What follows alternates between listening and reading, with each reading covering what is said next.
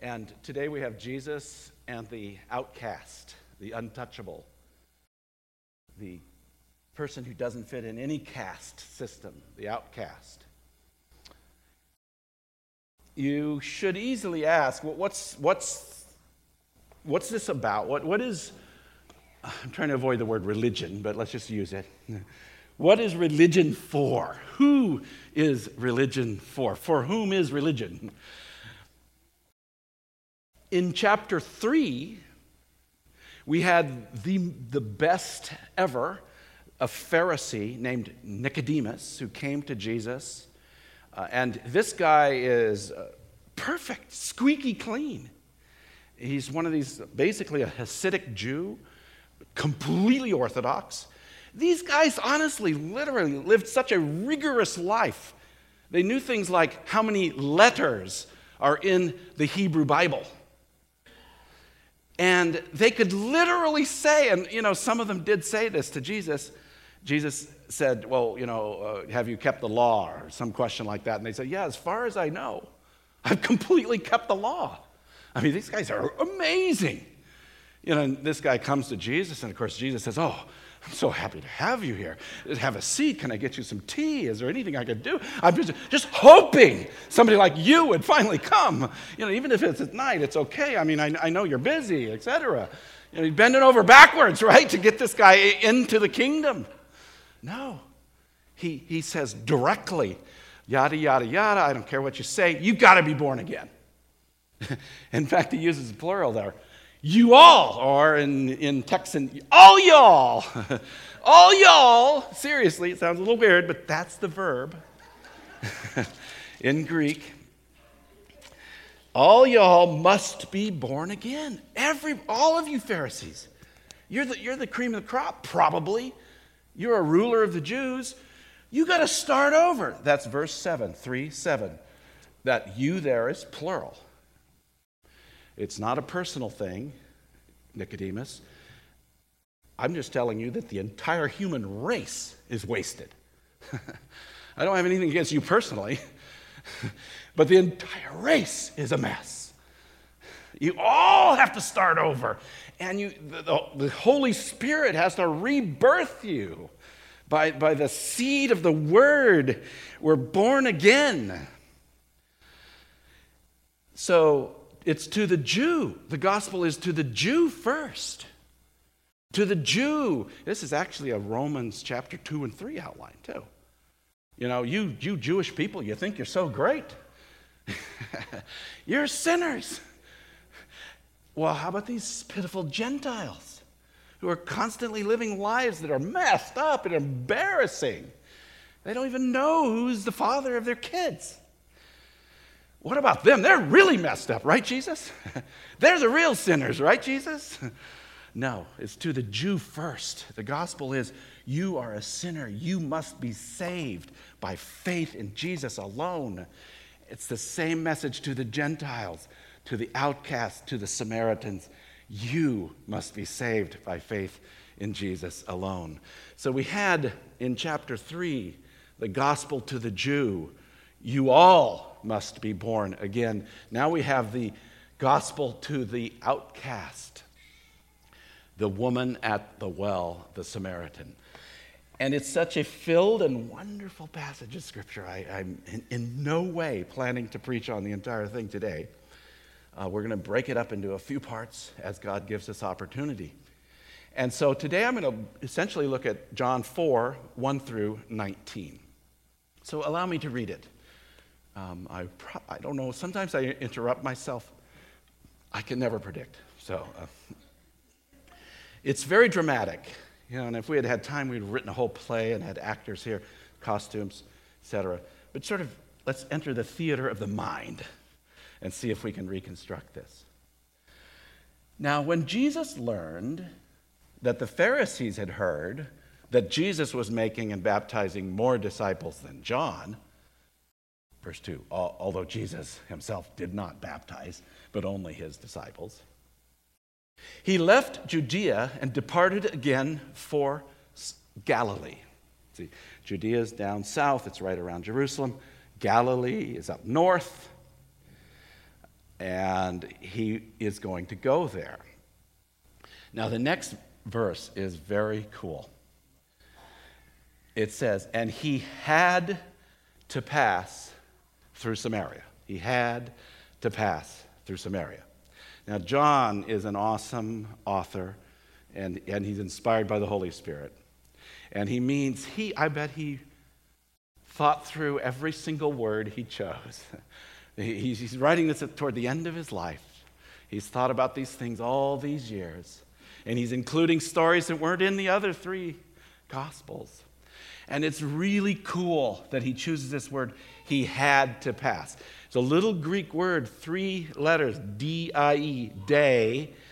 And it's always used for some weighty necessity, some big responsibility. Honestly, in John, it's always used that way. For example, may I say, you all must be born again. That's the same word. Must. You, it's necessary. It's in, inevitable and necessary. This has to happen. So, John, the awesome author, is choosing to tag us here to get us to think, oh, something exciting is going to happen. He, Jesus is choosing to go, and he has to go through Samaria. See, in a factual way, that's not true. He didn't have to go through Samaria. In fact, really good Orthodox Pharisees would never go through Samaria. You might actually touch a Samaritan in that way. You might see a Samaritan in that way. There's nothing to eat. You can't drink. You got to just drive through. You lock the doors when you're going through this part of town. you ever do, done that as a kid? we moved to uh, New Jersey in the early 70s. Every once in a while, we'd drive through New York City. You know, just my parents didn't like it very much. But in the early 70s, in the mid 70s, New York was a hor- horrible, violent place. It really was. It's much safer now. But we'd drive through certain neighborhoods, and Dad would say, Lock the doors. right? It's, it's, just scary. We were scared.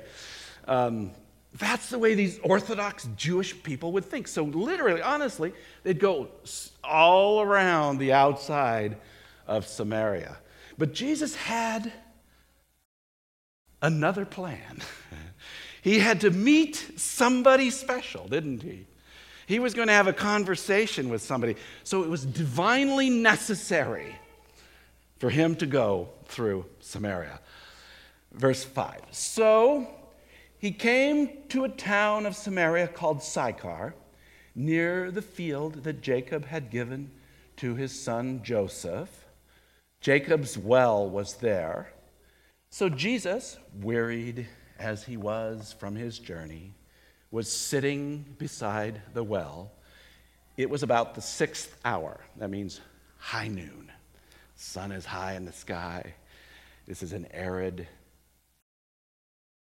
dry, dusty place. And they're walking, they're on feet, on foot.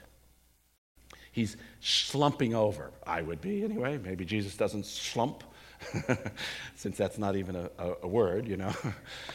but he's there and he's exhausted and it's high noon and he's very thirsty and he's by this historic well a woman from Samaria came to draw water. Jesus said to her, Give me a drink. For his disciples had gone away into the city to buy food. So they, they went into Sychar. Jesus is all alone by this well. And he says to her, No, no please, or if would you mind if, just give me a drink. it was shocking, by the way. Look what happened with the Samaritan. The Samaritan woman said to him, How is it that you, a Jew, ask for a drink from me, a woman of Samaria? And John wants us to know why. Why would this happen? For the Jews have no dealings with Samaritans. You know, no dealings. You would never, you would never drink from a cup that a Samaritan touched. You would, you would not ever use the plates that they had used. That's the extreme separation that they had. This is a, a huge text about racism, really. The, the Jews were very racially prejudiced against the Samaritans. Why is that? Well, you see, the Samaritans ethnically came from amalgamation of the people that the Assyrians, Assyrians brought into Israel when they took over Israel. The Assyrians violently captured Israel in 722 BC. And they would repopulate. They'd come in and take people out and kill a bunch of people and then repopulate. They would demoralize the, the uh, local color and the local culture by bringing in lots of other cultures into the area. And that's what they did. This is historically well known and documented. And the Samaritans were um, descendants of these forced immigrants from the Assyrians and some of the local Jews too. They were still semi Jewish, they had a semi Jewish religion. Uh, you know, from a like a Christian point of view, we would look at some other of these para-Christian groups, and we would say they're, they're cults. They use part of the Bible and they take part of it out and they make their own thing. Oh, that's exactly what the Samaritans had. They had their own, in fact, uh, there's about a thousand or 700 Samaritans alive today. And every once in a while, they go up to Mount Gerizim and have their worship services just like they did back then.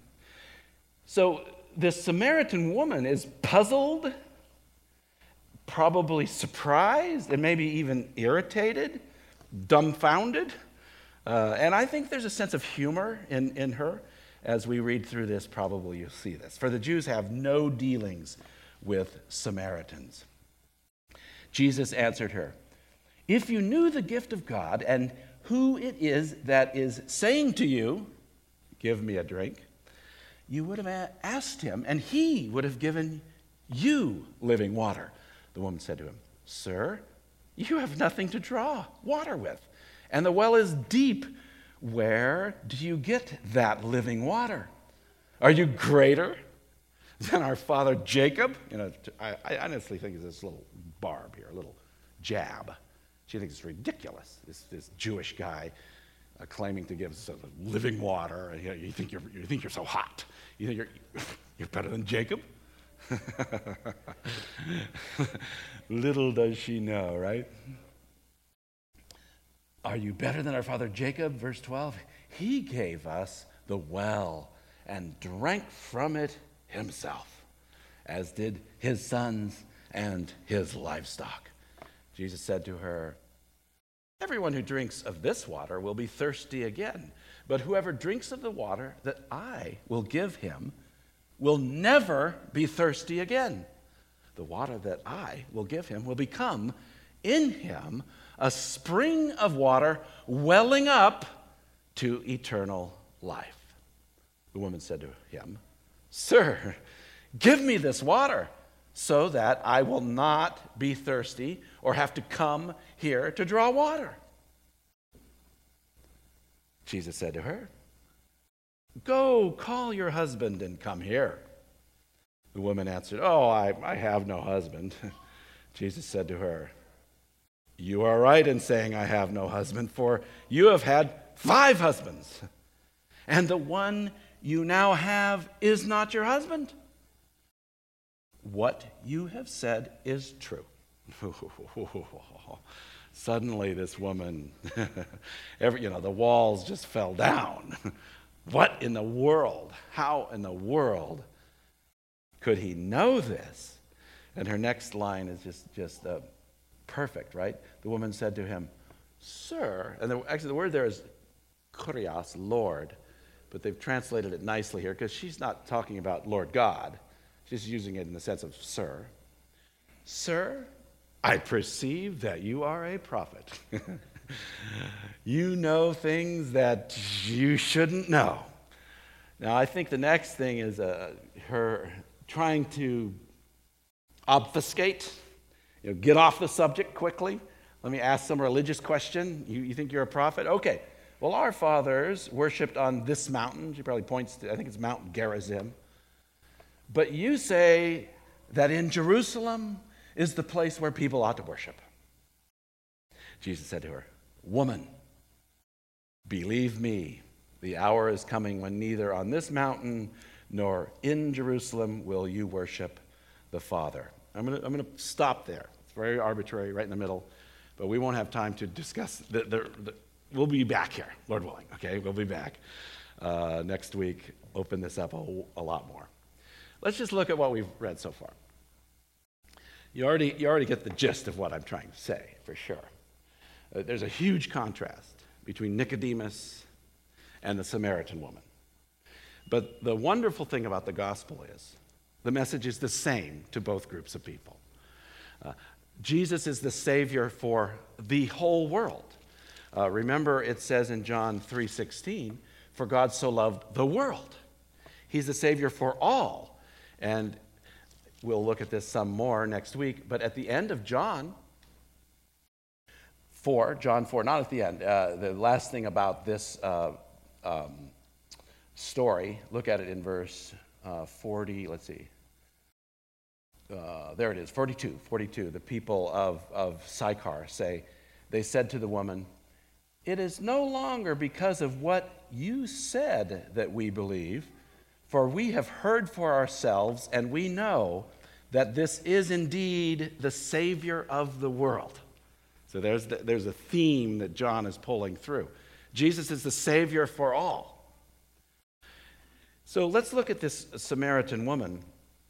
She's outcast. Uh, she is Samaritan. We talked about that, how they were racially prejudiced against this race, and I already filled you in on some of the details of that. Notice that she's, I think she's shamed because no woman in her right mind goes out at high noon to draw the water. We, we know from history that they would go out early in the morning or late at night. You don't draw water unless you want to be alone at the well. Here's a woman that people like to talk about, right? All the community said, oh, there's that woman. Or there's that woman, you know, let's keep our husbands away from her. She's a problem. She's a problem. Uh, she's been married so much, it's embarrassing. And uh, she is, she's a mess. And she's shamed of this. She is ashamed of this. But she is sinful too. The Bible makes it very clear that you know, Jesus is kind to her and gentle. We'll talk more about this a little later. But the Bible is not, is not coming to her and say, listen, your lifestyle is fine. You can come to God just as you are. You don't have to change. Uh, he'll accept you the way you are, or in modern American language, you know, this is the way you were born, so therefore it must be right before God because you have this propensity toward this sort of lifestyle or this sexual preference. Then, therefore, that's the way God made you, and we will affirm you. We will welcome and affirm your lifestyle. No, the Bible does not teach that at all. In fact, the Bible teaches a high view of marriage, a very high view. From the very beginning, marriage is between a man and a woman, and the goal always is one man, one woman. Monogamy, not, not even serial monogamy. Not, you know, I'm monogamous for five years, then I have another monogamous relationship for five years, another monogamous relationship for five years. No, the goal really is the, the high ideal, and it's terribly difficult time, at times or all the time, is to work on your marriage and make it work uh, without going to divorce. Let me read. This is from, for example, I bring into evidence. And I get here. I'm laughing because this is a huge subject, and I can't fully cover it at all. I just want to kind of hit on it real quick to, sh- to prove this point that Jesus is, Jesus is not saying to her, Listen, I don't care how you live, I just want you to love me and add me to your life. No, he's, he's calling her to change, he's calling her to repentance. And here's John chapter, excuse me, Mark chapter 10, Mark 10 2. The Pharisees uh, came up and, in order to test him, asked, is it lawful for a man to divorce his wife? He answered them, This is Mark chapter 10. What did Moses command you? They said, Moses allowed a man to write a certificate of divorce and send her away. So just this morning, I heard on uh, National Public Radio a report about uh, African nations. They, are having, um, they're moving forward toward legalizing polygamy in many African nations. Uh, partly it comes from two sources. One is Islam. Islam supports polygamy. And the other is native cultures of Africa support polygamy. And uh, uh, also, an aspect of that is divorce. And I heard this report. I don't know if any of you were listening to NPR this morning. Uh, they, it was from an Islamic context that a man, it was, and they, it was, these were the child brides of, of, of one particular African nation. These are 9, 10, 11, 12 year old girls who are made into brides. And the man can marry them and then divorce them, and then, then they're a mess. Then they become prostitutes, essentially. They have no other way of supporting themselves. It's a horrible, horrible, horrible, sinful mess that our whole globe is suffering with. Uh, uh unfortunately, it's always, it seems sort of more obvious in another culture. But this is the plague of America as well. Uh, the, the lack of stability at the marital level, at the marriage relationship. So, this is what Jesus said. Uh, they said, Well, yeah, you know, Moses uh, said you could get a divorce. And what I heard on the radio today, you, you say to the girl, I divorce you, I divorce you, I divorce you. Then you give her a piece of paper that says you're divorced, and that's it. You, you wait for three months, make sure she's not pregnant. Because if she's pregnant, you get to have the child if you want the child. You own her womb. This is abusive and wrong. Christianity is absolutely opposed to this. We, we believe in honoring men and women as God has created them. And a, a Christian husband is dedicated to his wife and will stick with her and will learn to love her. It's a basic command. Husband, love your wives. God made it real simple love your wives and it's singular, okay? uh, it's husbands, love your wives. Okay, so verse 5. And Jesus said to them, Because of your hardness of heart, he wrote you this commandment. This isn't the way it's supposed to be. It's that you're so stubborn, you're so willful. The hardness of your heart, he gave you this commandment. But from the beginning of creation, God made them male and female. Okay, Gender is not a choice. You can't choose your gender. You know, what's going on? I mean, seriously, I saw an article this week that said the most abusive thing that an obstetrician can do, I'm not kidding, was to say, You have a boy, you have a girl. That's abuse. You can't assign gender.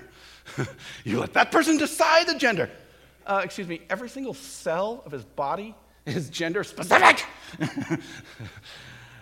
Can I hear amen out there? I mean, we're going berserk. We're going crazy out here. Uh, the woman at the well is, is in no way saying this lifestyle is acceptable. Yes, Jesus was kind and gracious, and there's forgiveness for her as there's forgiveness for Nicodemus for all his pride and arrogance, his racism.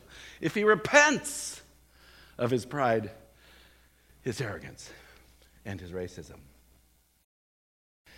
So, anyway, continuing with what Jesus said. From the beginning of creation, God made them male and female. God made them. You can't choose otherwise. Therefore, a man shall leave his father and mother and hold fast. It's to cling to, to hold tightly to your wife. It's a blessed thing, it's a wonderful ride.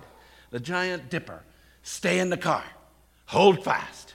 That's a huge uh, roller coaster in Santa Cruz. It's sad. You know, I'm so close to Santa Cruz, and none of you, how many of you have been on that giant dipper? Yeah, a few. Okay. um, anyway, that's, he says, hold fast to your wife, and the two shall become one flesh. So they are no longer two, but one. What therefore God has joined together, let not man separate. Or, as in weddings, let no man put asunder. So, that is, the, that is the standard. It's still there. She is sinful. Jesus is gently confronting her, but he's confronting her no less. And yet, I also like her because she's seeking. She could have just turned him away and gone away. But she's there. She stays in the conversation. Uh, watch for people who stay in the conversation. Uh, the people who, who don't want to talk to you, I mean, what, what, can you do, you know? But if they stay in the conversation, even if they're con- completely cantankerous, you know, completely uh, from the other point of view, you stay in the conversation until God shuts it off. Okay. That's her current condition. That's a, an introduction to it. She has everything against her. And we as a church, we, uh, you know, I'm my own, I'm, I'm a child of the suburbs, you know, uh, comfortable, and the Lord blessed me to be a child of the church. I was, I was in church when I was like three days old. I honestly, I know this is kind of weird, but I basically haven't missed a Sunday since. I mean, maybe once or twice. I'm, I'm not kidding. Okay, maybe 10 times. But literally, we always go to church. I was raised that way. And uh, my first 13 years of ministry, I was a hospital chaplain. But every Sunday, we went to church. I taught Sunday school for 13 years plus in a church in San Jose. And then later I'd go to the hospital. We, Christian goes to church. I'm a church going guy. And by, by God's grace, I've never been an alcoholic. I've never been a drug addict. I'm not, I haven't been a fornicator. You know, so I, I'm in a different social level from this woman. It's different. I'm just as bad. I need salvation just as much, but it's different, right? Maybe it's pride, arrogance, it's other things that are my problem. But, and, and we as church, the, the American church, tends to favor the suburbanite. You know what I mean? They're just a little easier to work with. And we have to take Jesus' example to, to look for the Samaritans, look for the people with really complicated lives, and love them and, and know that the gospel is for them. We preach salvation. We sing about a God who saves. He's here to save you from this. You know, he, what he asks is you believe, you repent, and you believe. You say, I, I, I want to stop living for myself and I want to live for him. I want him to be my all. He paid a high price, so we are owned by him. We live for him now. See, that's the gospel. It's salvation to all. And it, I don't know if I don't even have any sociological evidence, but it feels to me like our culture is getting less and less clean, less and less, that, maybe that's a bad word, but culturally speaking, uh, less and less uh, uh, monogamous less and less monogamous, right? Less and less one man, one wife, 40 years, 60 years together. Less and less. So we as a church need to learn to love people that are coming from a different culture. Learn aggressively to teach the gospel to all people, all people, the Samaritans, the shamed, the sinful, who are hopefully seeking. So finally, look with me at the, this, this beautiful thing. Jesus makes her an offer. It's an offer she should not refuse. What does he offer her? He says, I'm going to give you living water. This is a beautiful thing, and it's a theme that we'll be developing in John over the next several months. It culminates where Jesus says, I'm giving you myself. I'm the bread. I'm the blood. Eat me. Take me. You know, you take him wholly, completely. He is the living water. But here he says, I'm going to give you living water. Drink, make it a part of you. Take it. And he, he will. Um, which, which part of this sentence do you want to preach on? You know, every part, every single word. It's not even a sentence. Yes, it is. He will give living water. Could have a period there. Is that right? okay. Which part? He will Give! He's giving it away. Don't you love those crazy infomercials? Uh, there was, for several years ago, there was one about some newfangled medication, you know, that's just really amazing, you know. And, and uh, they, were, they were giving away samples of it, right? And they go out and interview uh, several people, and they interviewed this one lady. She said, They're giving, giving it away. It must be good. it's like, ah, that's American logic right there. it's in a box beside the road. It's got to be good. You know, dig into the bottom of this trash box. so I'm not using that logic, but I'm telling you it is good. And he is giving it away. You cannot buy it. Leave your checkbook at home. He gives it away to those who ask. Just ask. You can have living water. And here's the thing the water meets our needs.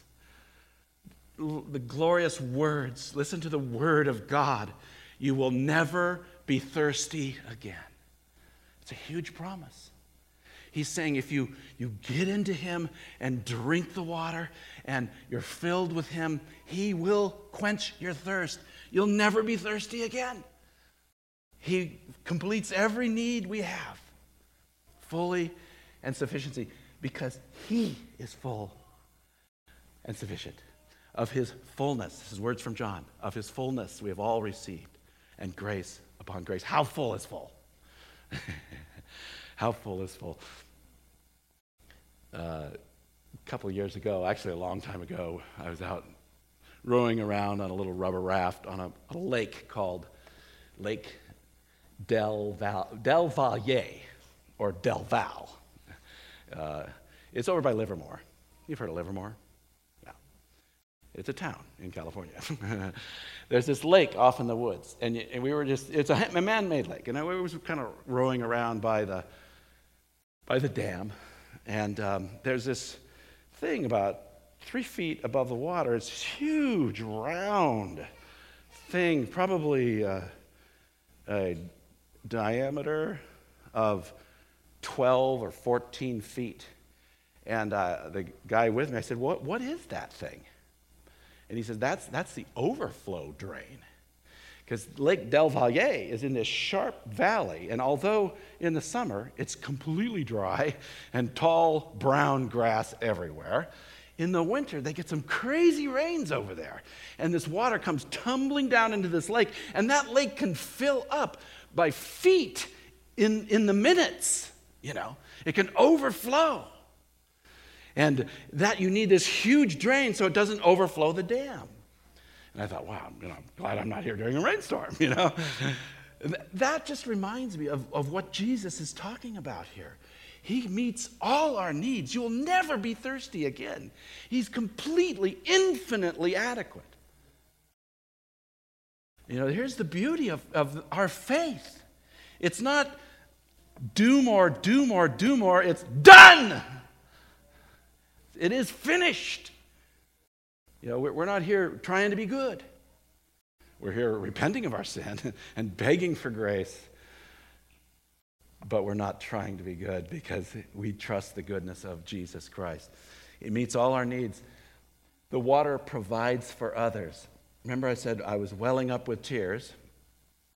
I got that from a little study of this, this word welling up. Because I think of a well as, you know, 300 feet in the water. 300 feet in the ground, rather, and there's some water sitting down there, and you have to pump it up, right? But when you turn that word into a verb, uh, it, it becomes a spring. Here it is in uh, verse 14. The water that I will give you will become, see, there's a process there of growth. But the goal, you know, this is one of those amazing goals. What is Jesus' goal for every single Christian? Is that you and I become a water source. Not the professionals, not the pastors, not the people who went to seminary.